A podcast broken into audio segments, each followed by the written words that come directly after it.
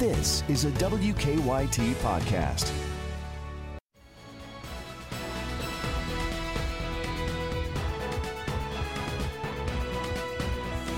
Good morning from WKYT News. I'm Bill Bryant, and we welcome you to Kentucky Newsmakers. Hope you're enjoying your weekend. Later, Democratic U.S. Senate candidate Amy McGrath and human resources expert Lyle Hanna will join us. But first, we've had some tough days lately as the fight against COVID 19 continues. After seeing some decreases, the numbers of cases now starting to go up again. Dr. Craig Humbaugh has been a huge part of fighting the spread of COVID 19 in Lexington. He's the city's health Health Commissioner, and he joins us now to talk about what comes next as the battle against coronavirus continues. Uh, Dr. Humbaugh, thank you very much for being with hey, us. We appreciate yeah, it. Yeah, good to be with you here, Bill. How would you describe where things stand in this battle in Lexington right now? Well, as you've said, it's been a busy time for us and many others in the community as we fight the pandemic. I wish I had better news, Bill, but unfortunately, uh, our tra- trajectory of cases is continuing to rise here in Lexington. So, you know, we've had now nearly 2,300 uh, cases of COVID 19 in Lexington residents have been reported since the pandemic began. Um, and cases more than doubled in June, as well as deaths more than doubled in June. A third of our cases already, a third of our total cases have already just been reported in July alone. Um, so that tells you how fast um, we are seeing new cases here in Lexington, um, and we're just you know about what halfway through our month. Why do you think um, cases are going up? Well, cases are going up uh, mainly because there's more interaction with people. People are having more social interactions. People are back at work, at many businesses. Uh, people are interacting with others at uh, restaurants socially. Um, and that's the way the virus spreads. So, um, if folks are not taking precautions, then it's much easier for the virus to, to spread from one person to the next. In your view, and you're a pediatrician and uh, uh, have been a state health commissioner, you're the commissioner here in Fayette County, so public health has been a large part of uh, your career. How important uh, is wearing a mask? It's very important. It's one of the simple things that we can do to slow down the spread of, of COVID 19 here in Lexington. So, uh, masks are great in terms of. Uh, are, are good. The literature showed in terms of uh, source control, and uh, by that we mean um, they can trap uh, virus that's being expelled from somebody who's uh, who's infected, who's shedding virus. And one of the challenges that we're having, Bill, is that um, first of all, uh, people can start shedding virus and become infectious or contagious a couple of days before they become symptomatic.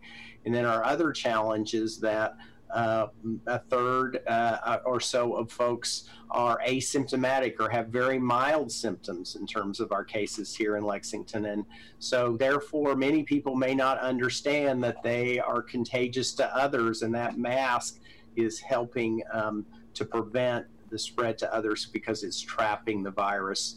And there's some recent evidence to suggest that it could also be protecting the mask wearer from others, but that, that data is not as solid as, as the other data. Has the politicizing of masks uh, surprised you? You know, we've had the, the uh, mandates uh, from state yeah. government and then uh, lawsuits regarding that, and, uh, and people have gotten uh, very upset and, and, and made this sort of into a political issue when it is a, a health issue.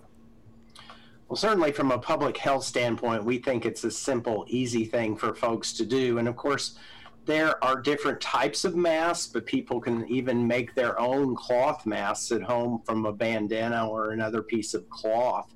Uh, so uh, I think this is something that, that is doable, and we need to just, as a society, become more accustomed to wearing masks when we go out in public. The mayor has issued uh, a recent call to action for the community uh, for uh, us all to wear masks, and we have to remember to do that along with physical distancing and good hand washing and staying at home when we're sick.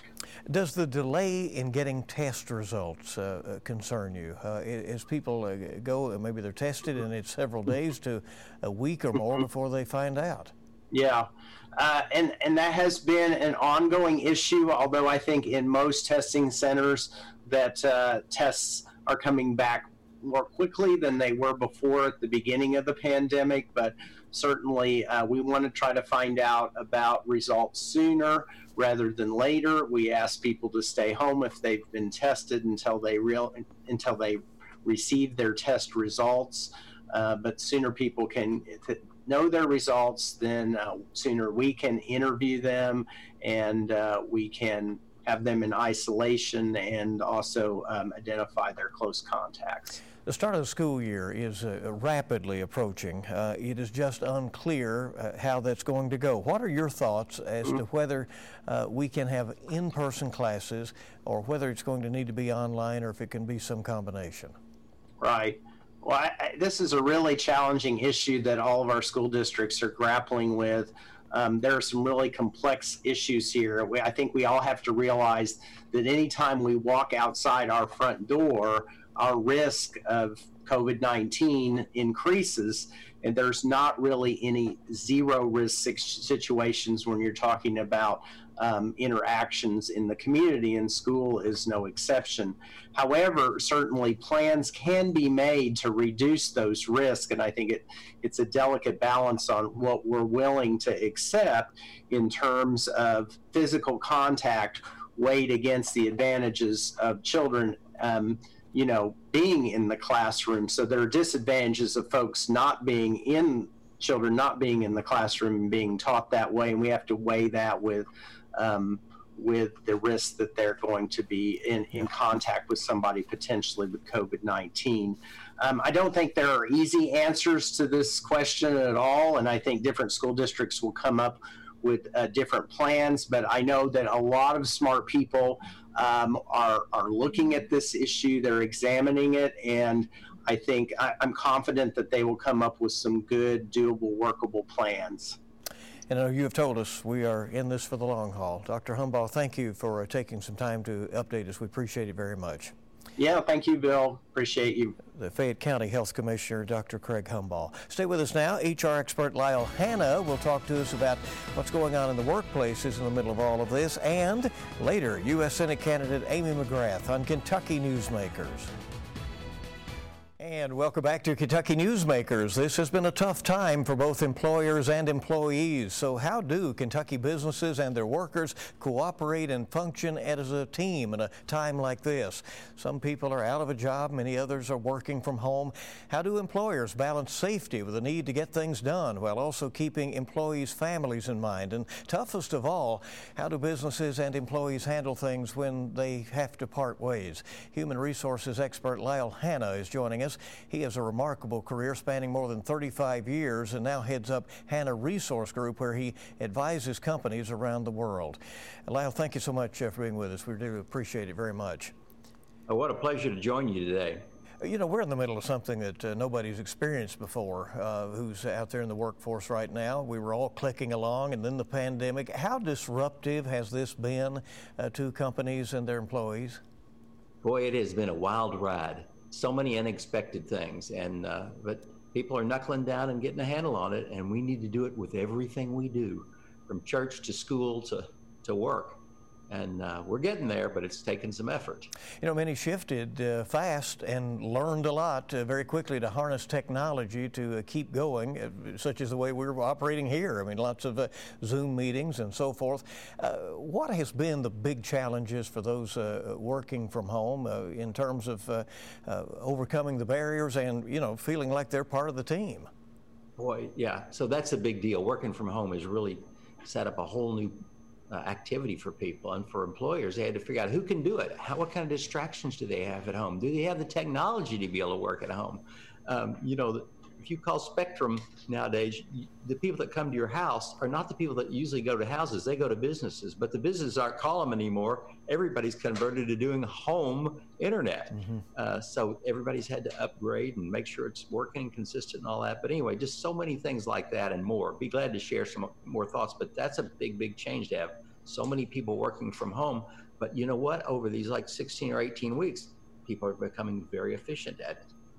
Have you been surprised by that, by how well people have adapted to this uh, sudden shift?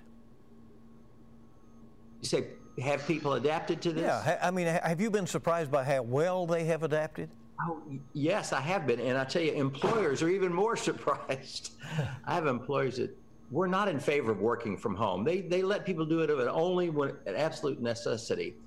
And now they've called me, I'm talking to them regularly, and they go, This is kind of unbelievable. We have projects on our list for two and three years that we never could get to, and they're done. They're getting done, you know, because one thing is people don't have a governor on at home. They their alarm goes off at seven. They roll over, look at their phone, and by George, they've got messages. So they start working on them, and they're still working at five thirty. Nobody's saying, "Let's go home. Let's go get uh, get a drink. Let's go whatever."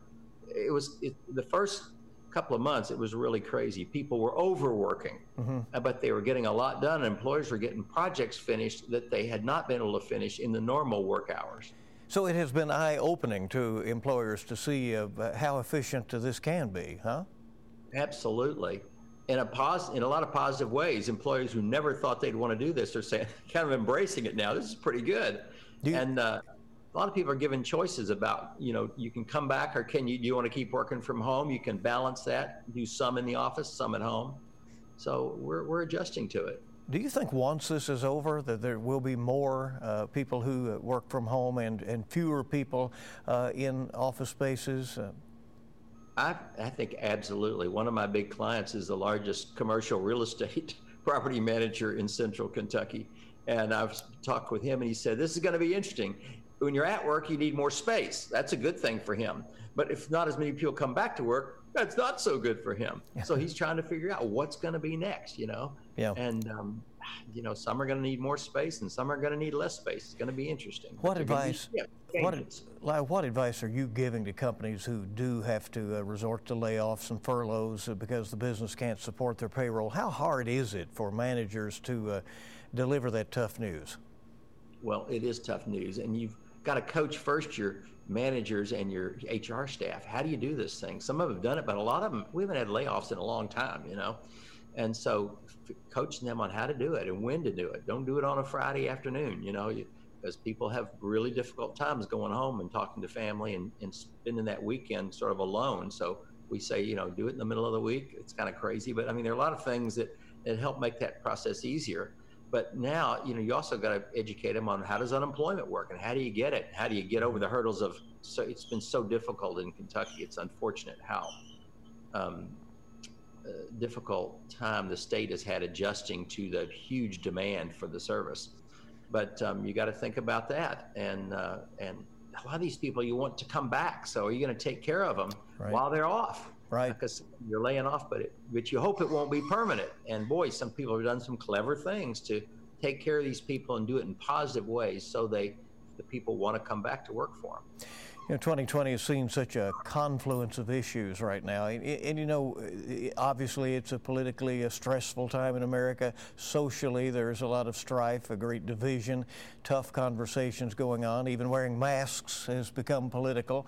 Uh, how do companies uh, keep divisive discussions at least under control, or should they keep them out of the workplace?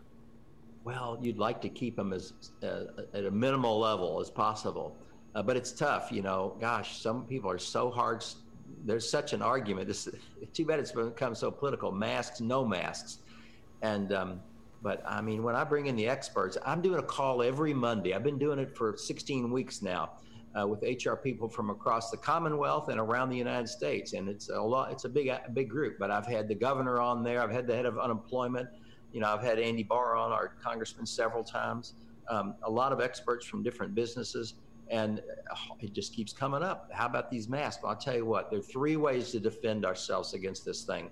And one is masks. It's number one. And some people just, oh, I don't need them. They don't work. Well, baloney. Let me just say, I had uh, the head of uh, disease control on our call last week from Baptist, a guy named Dr. Mark uh, Doherty. What an expert. Been doing this thing for years. Has a his own private practice with 11 doctors. He knows what he's talking about. And he says, masks are number one. Then distance is number two, and keeping a clean environment, keeping your hands clean, your surfaces clean, all that stuff important too. So those three things are what we have to fight this with right now.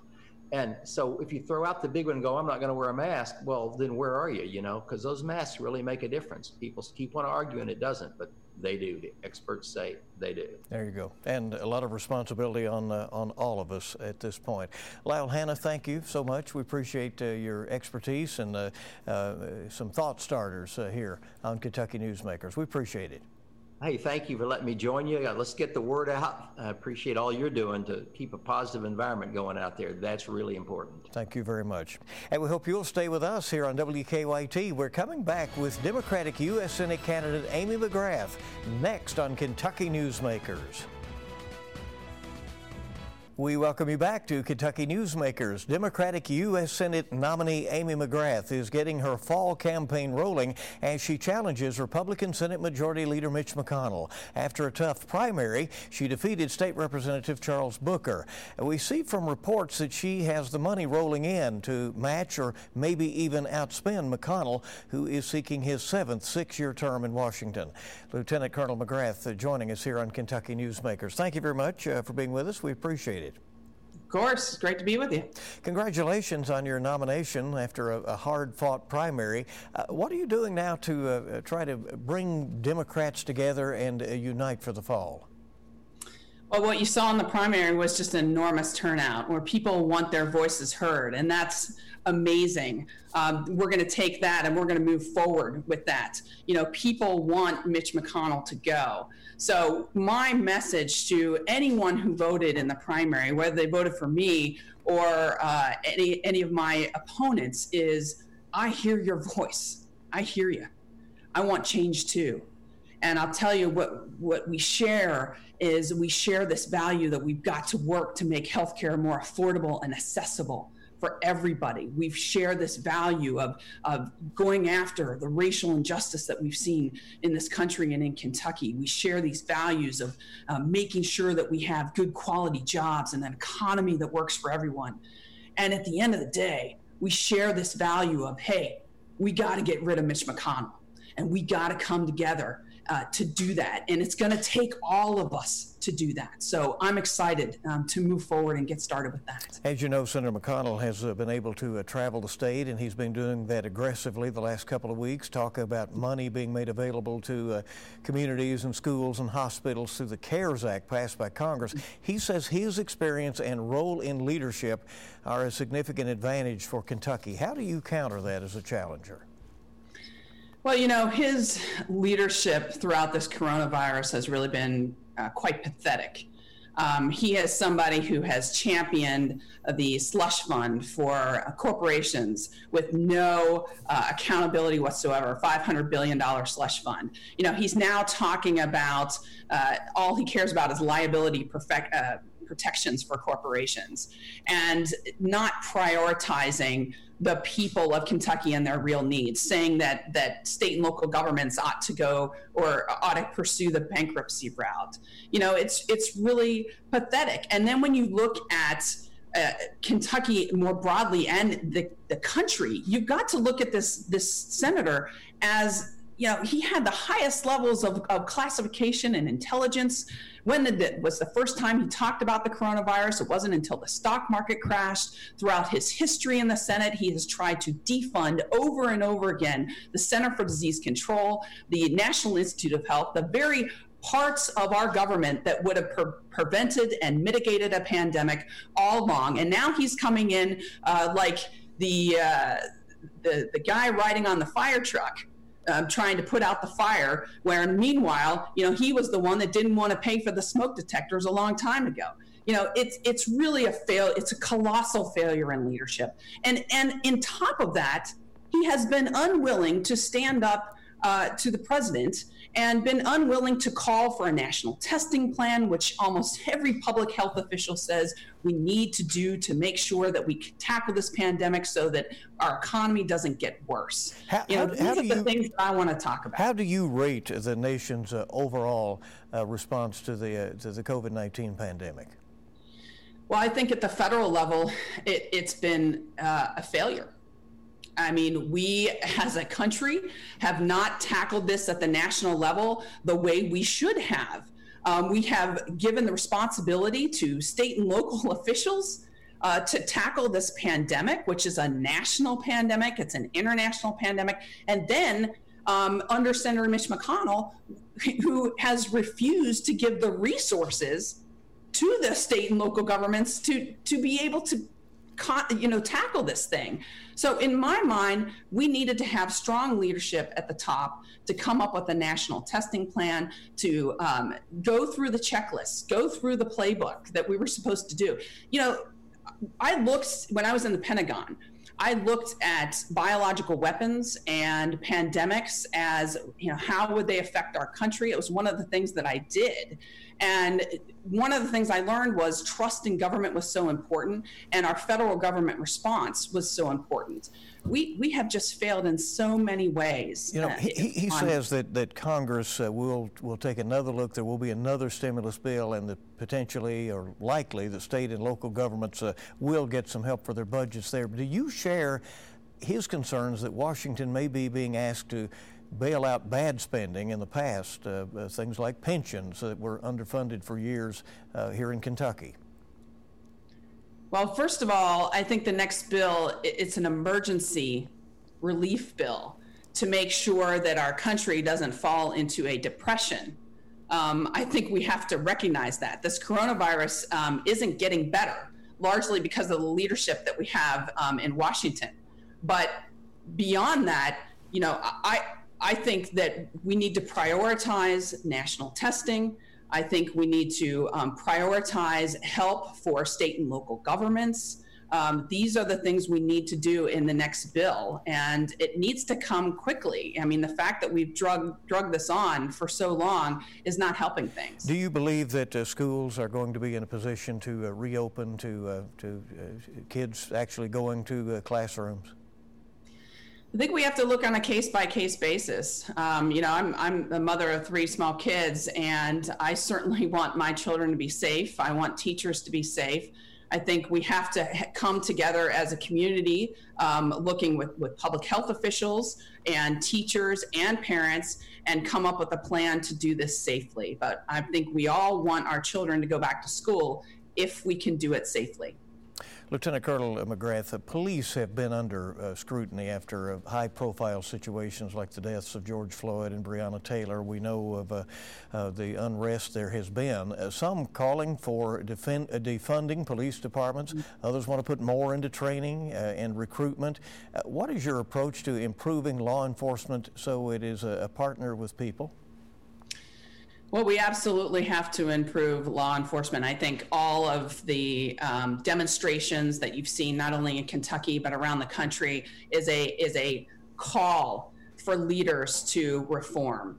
The House, I know the Congressional um, House Black Caucus uh, put together a, a package that was passed in the House that had some teeth uh, that could could do some some good things in this area. And in the Senate, of course, what did Mitch McConnell do? He watered it down and would only allow debate on a watered down version of that bill that basically doesn't have any teeth.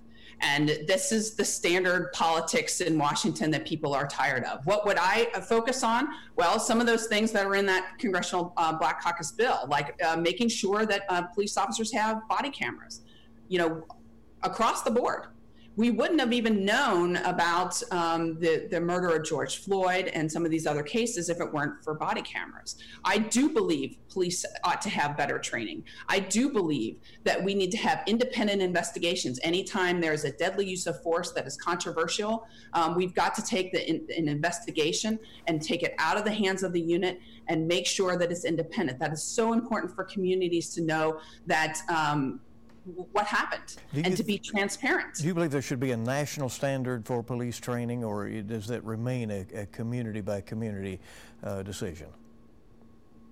I think there should be better there should be better training for police officers in this country, and I think that there should be some look uh, from the national level at what some minimum level of required training should be You know, those of us in the military, you know, we have across the board some minimum level of training. It is important for certain things. And then beyond that, it is specialized per whether you're in the Marine Corps or whether you're in the Army or whether you're in the Navy. It is specialized. And then what unit you're in. And I think that could apply um, to policing in America as well. So, I mean, we can do this. It, it is so important for our communities to have uh, a police force that, that understands the community, that is respectful, and it's so important for um, our country. All right, no fancy farm. Many festivals and events are canceled, uh, and uh, we know that we'll be reaching out to each other this way in many ways, and I assume the, the campaign will go a lot uh, this way as well as you virtually uh, do some of this campaigning. Uh, Lieutenant Colonel Amy McGrath, Democratic nominee for the U.S. Senate, thank you very much for taking a few minutes to speak with us. You bet. Good to talk with you. As we mentioned, Senate Majority Leader Mitch McConnell visited several hospitals throughout the week here in Kentucky. Here's a look from Cynthiana. He thanked healthcare workers at Harrison Memorial Hospital. That was the first hospital to treat a COVID 19 patient in Kentucky. He also talked about the CARES Act, mentioning some organizations should not have received money. Uh, particularly, I was offended because I thought the law clearly prohibited uh, Planned Parenthood, for example. He also, like many leaders, called on Kentuckians to wear masks to protect themselves and others from COVID 19. Well, each of us as individuals need to take responsibility for doing something that's not that complicated. Wear a mask, practice social distancing, prevent the spread. That's the single best advice we've been given as to how each of us can participate in preventing the spread. Again, the Senate is working on another COVID 19 related relief bill. That is Kentucky Newsmakers. We want to thank you for joining us. Remind you we'll see you bright and early this week on WKYT this morning and hope you make it a good week ahead.